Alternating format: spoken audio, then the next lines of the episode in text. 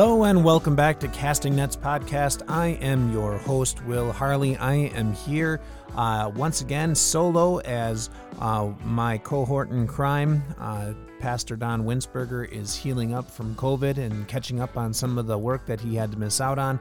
And so we keep him in our prayers as, as he does that. Uh, we will see him back again in January um, after the season's uh, holiday season has gone by, and so we look forward to that. So until then, you're stuck with me. So hopefully uh, that's not a problem or an issue for you. Uh, it is now December 11th. Um, we are we're kind of right in the getting to the middle of the month of December, and things are on their way. Um, maybe some churches have been having some midweek Lenten services. Um, a lot of churches have been closed because of COVID, or they have been doing digital services. Uh, looking ahead to Christmas, many churches have, have canceled their, their Christmas for kids celebrations. Uh, many have canceled their Christmas children's services and put them online or not doing them at all. Uh, many Sunday schools have just not been meeting together. Uh, and it seems as if the church has just begun to crumble from the inside. But please take heart that is not the truth. Our good Lord is still there. He is working uh, and always is working for the betterment of the church and for the preservation of his people. And so today we get to see a little bit about that preservation. Today, as we continue our look at the unaltered Augsburg Confession, we're going to take a look at Articles 11 and 12 and 25. 11 and 25 really deal with confession, and Article 12 deals with repentance. And so, unaltered Augsburg Confession, Article 11, 12, and 25. And our topic is dealing with confession and absolution. I'm excited to, to sort of walk through this with you. I'm excited to sort of get on uh, with the show. And so, without further ado, let's have a little bit of intro music for us and uh, we'll get to it.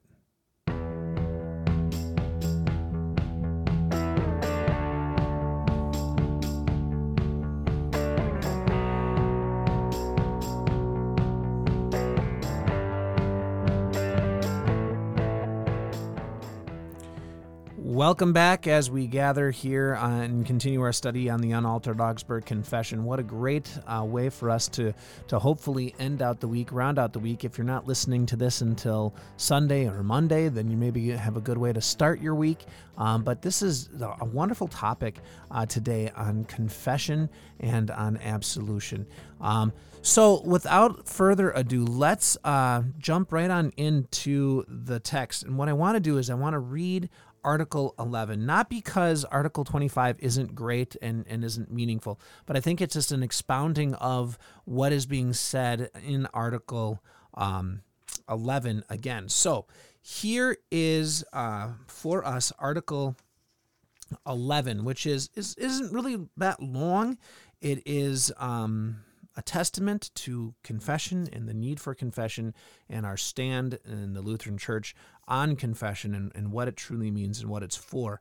So here it is it says, Our churches teach that private absolution should be retained in the churches, although listing all sins is not necessary for confession.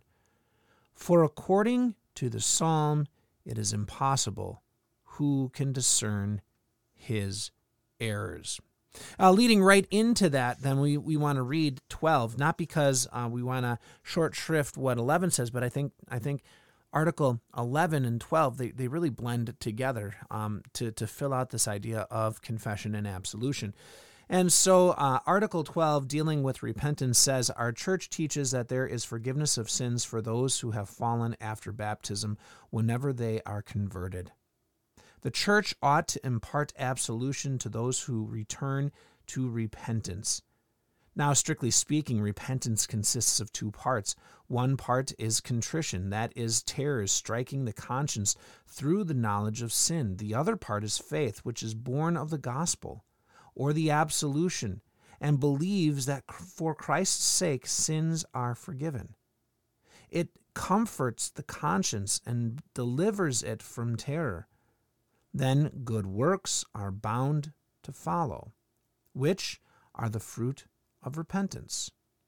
Our churches condemn the Anabaptists who deny that those who have been justified can lose the Holy Spirit.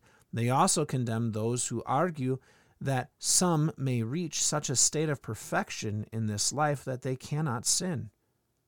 The Novatians also are condemned who would not absolve those who had fallen after baptism, though they return to repentance. Our churches also reject those who do not teach that forgiveness of sins comes through faith, but command us to merit grace through satisfaction of our own. They also reject those who teach that it is necessary to perform works of satisfaction commanded by the church law in order to remit eternal punishment or the punishment of purgatory. Those are the two statements, uh, Article 11 and Article 12. And they're, they're really beautiful, beautiful statements that help us understand this idea of confession and absolution. Now, uh, you have to understand maybe a little bit of background. Um, you see, this whole case of confession and absolution really was the starter of the Reformation, at least for Martin Luther. You see, he um, one of the duties that he had as as as a priest, as as the pastor, um, and as a monk was to hear the confession of um, the people at Wittenberg and so he would he would uh, sit in the church in Wittenberg, and he would hear their confession, and then he would um, absolve them, and and share with them Jesus Christ.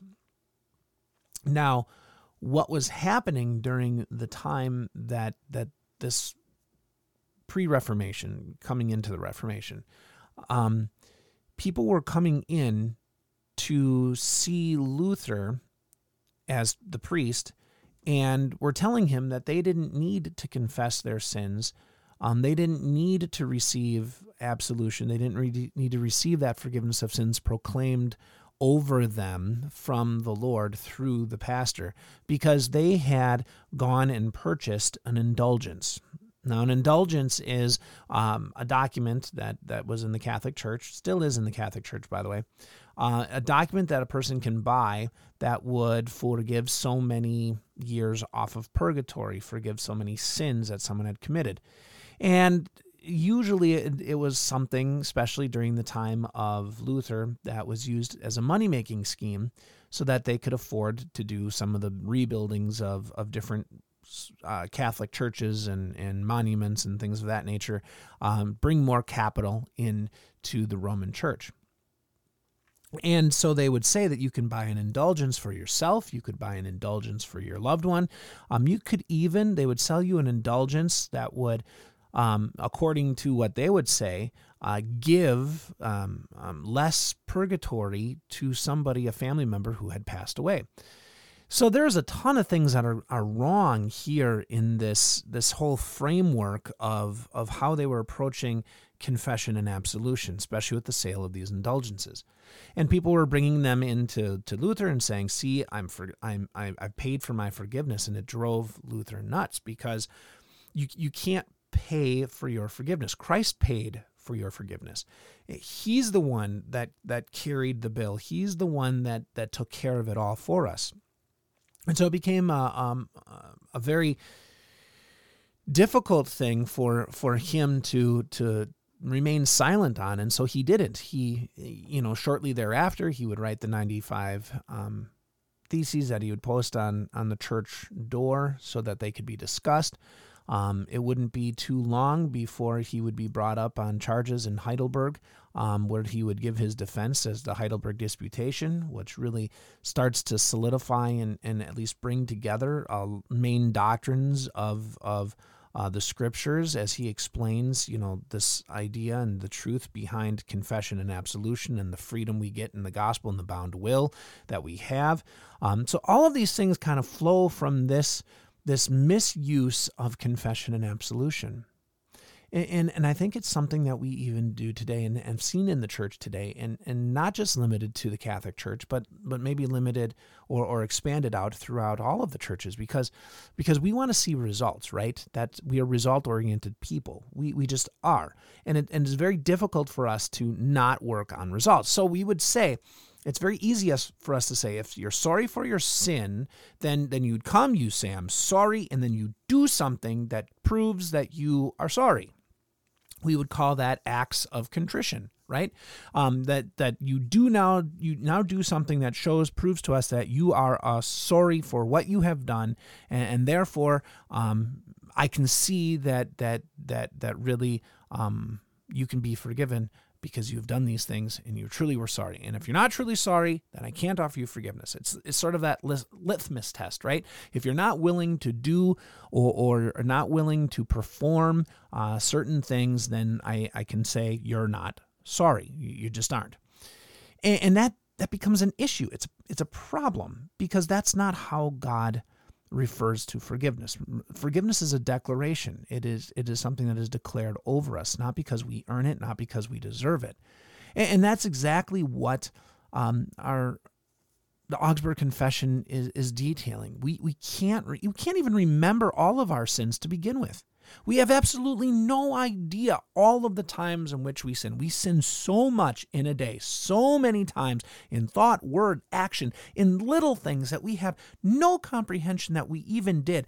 I mean, I look at the disciples, and, and I'm going to be talking about this in my sermon this, this upcoming weekend, but but we, we look at the disciples and you think it, it wasn't it wasn't a little cutesy statement that Jesus says, um, you of little faith. How many times, after seeing the power of Christ, seeing that He is God in flesh for them, and yet still so many times in, in that, that three year span, they doubted. You know, I can think of the occasions where they we were on the boat, right? And and the storm came up and they were starting to sink and Jesus was asleep in the bow and and honestly, that's the son of God. There, there should have been zero doubt in their mind that the boat was going to sink.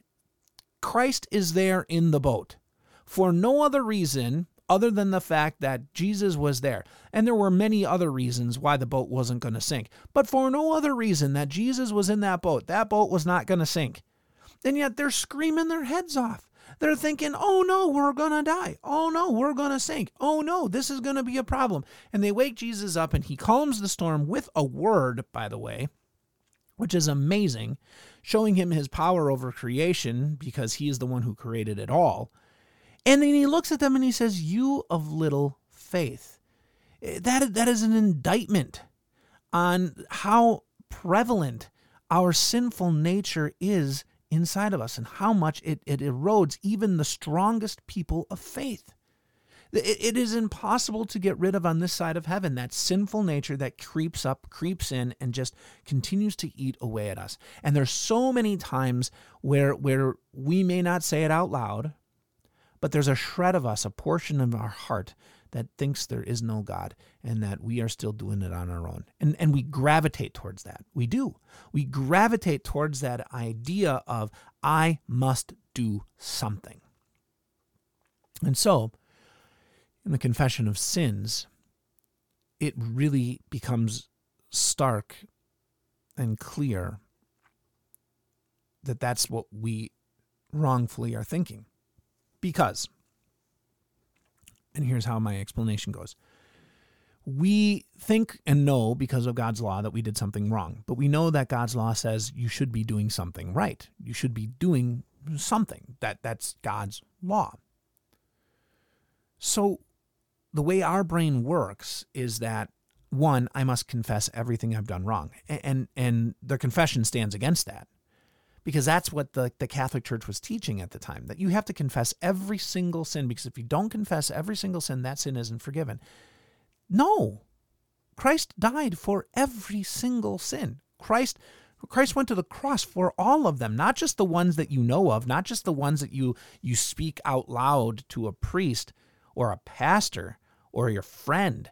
It, it's every single sin of thought, word, and deed, whether you know it or not, Christ has died for it. Whether you understand it to be a sin because because you're weaker in faith, or or you know it was a sin and you ignored not doing it and you indulged in it when you know you shouldn't have. It doesn't matter whether it was vocalized or not.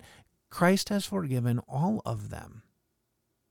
And so the, the, the, Lutheran Church stands against having to vocalize every one of those sins. But that wasn't the point.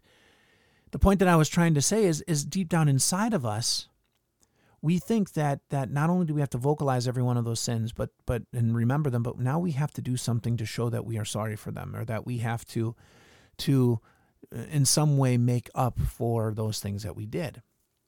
And that's not the case because we, we can't do anything. So it's kind of like a child, right?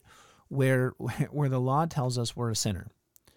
And uh, let's be honest, most of the time we're sad because we got caught. And, and, so that's the law. The law says, okay, you're a sinner and, and it and it reduces us to nothing. There's nothing that I can do. I got caught. It's over, right? It's done. And and what's the best thing a child can do? I'm sorry, right? I, am sorry. Does that fix it? No. Uh, did, did I mean? Let's say they dropped your favorite mug. It's shattered all over the floor. you you you could try to put all the pieces together. It's never going to be like it was. It just isn't. And so does them saying "I'm sorry" fix it? It it really doesn't. And so it, it them saying "I did this, I did this, I did this" doesn't doesn't fix the problem. And that's what they fail to realize. Because the reality is, the only thing that fixes the problem is, is a declaration that that is no longer going to be held to their account, all of it. And that declaration is made in Jesus Christ, who has said, It is finished upon the cross of Calvary. And so in our confessions, we, we would say you don't have to detail every single sin. But also in our confessions, and, and this has gone out of practice, unfortunately, in our churches, um, private confession and absolution is an important thing.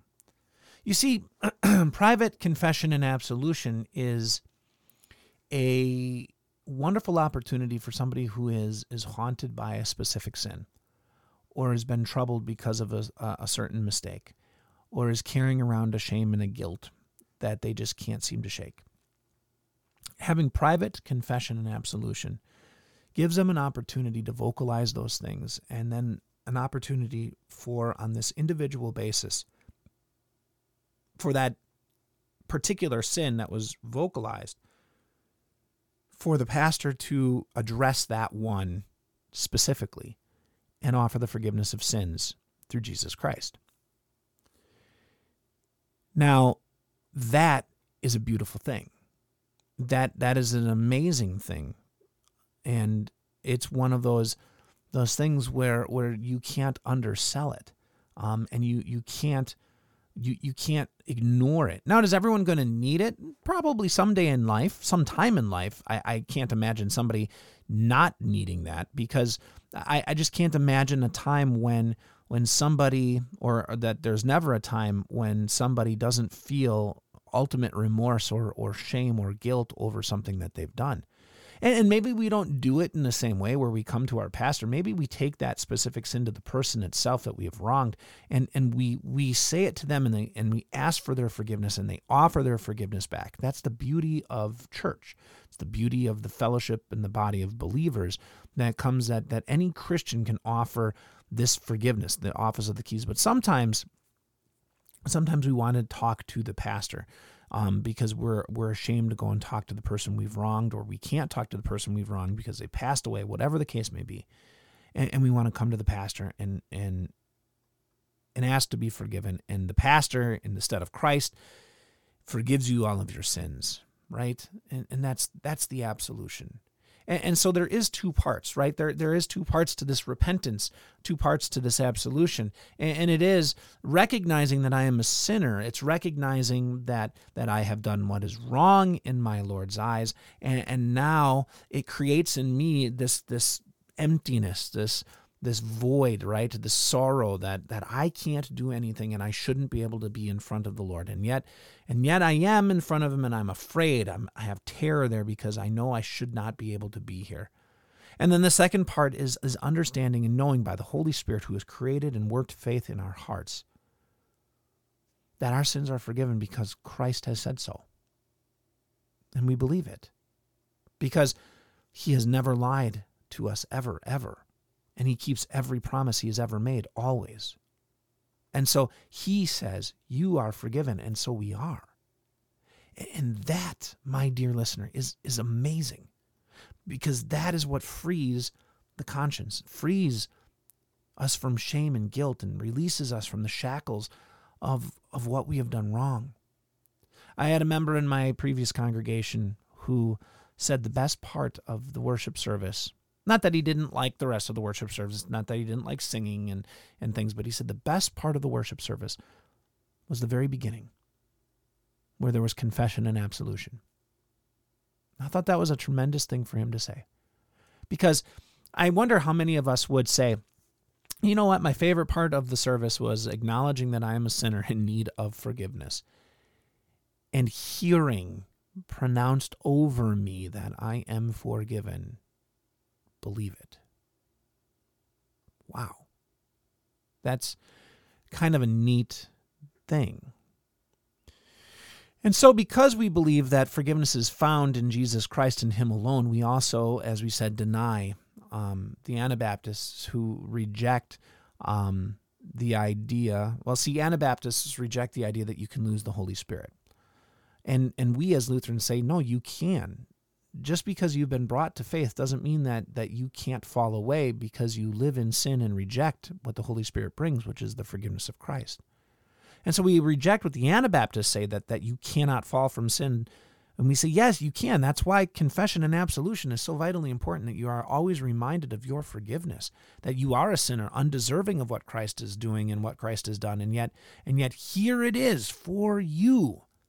And, and then and tied to that, we, we also would say that that no, you are perfect in God's eyes. Yes, that is true, but you are not on a state of continuing to work towards perfection. That that's not a thing. You are a sinner and yet a saint in God's eyes. You are you are perfect because of Christ, who clothes you and covers you, uh, as you were baptized into Him and raised to new life, and and forgiveness is declared over you. Yet you are still that dirty, rotten sinner. You are you are that that corpse of a person that keeps floating up in the water and never stays down. And it's a really morbid way of looking at it, but that's the, that's who we are.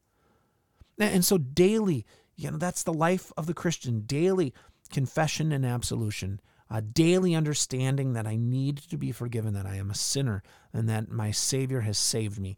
Um, daily, this is the breath of the, the, the child of God, and it will have fruit. Um, it will bear fruits of repentance, good things that are seen in our life as as we live to be better than what we were. Not always succeeding, and probably not succeeding more often than not, but but having that wonderful proclamation changes our lives. That we are forgiven and that we are set free changes who we are into what God would like us to be, better than than what we were before, ready for the promises and ready for the assurance of heaven for us. And so that's that's sort of confession and an absolution. Um, we we kind of let the practice fall out of our our minds of private confession and absolution. It's retained within the church. Um, we try to say it as much as we can. Um, and and maybe we need to reclaim this practice within our homes and, and maybe that would be a better a better way of of utilizing it now since not many people like to come and visit their pastor and say pastor i have sinned um, and and hear absolution. Um, and so maybe we need to do this in our homes when our children come to us and say you know i've done something wrong and and we get to proclaim to them you are forgiven in christ jesus um, or when our spouses come to us and, and there's something that they have done wrong or they hurt someone's feelings, our feelings, whatever the case may be, uh, pronouncing you are forgiven in Christ Jesus. Um, so easy is it to continue to beat someone up with the law and, and see how much they didn't do, uh, how difficult it is to be Christ like and proclaim forgiveness over somebody who needs to hear that wonderful message shared with them. Well, as you consider that and, and consider um, all that wonderful news of confession and absolution and, and the good news of Jesus Christ who lived and died for you, I have uh, some good news. The good news is we'll continue on next week uh, with our next couple of articles. And the good news of those articles are we're going to be dealing with Article 24 and Article 15 and Article 21. So So in order would be 15, 21, and 24. And, and that deals with um, the idea of the Mass, the idea of the church and, and the ceremonies, the rites that we do, and then um, a specific comment on the worship of the saints, which is something that we don't do in our churches. And so we'll discuss all of those things and, and have a good conversation, hopefully, or at least a, a one sided conversation on that. I thank you so much for spending the time with me today and and giving us a listen and, and just keeping us in your prayers as we continue to try to bring you some wonderful information on the Christian faith, talk about our Lord and Savior Jesus Christ, and uh, continue to ramble on with our, our weird and wonderful thoughts. So until then, until next week, God's richest blessings as you continue to pair, prepare for the Christmas season.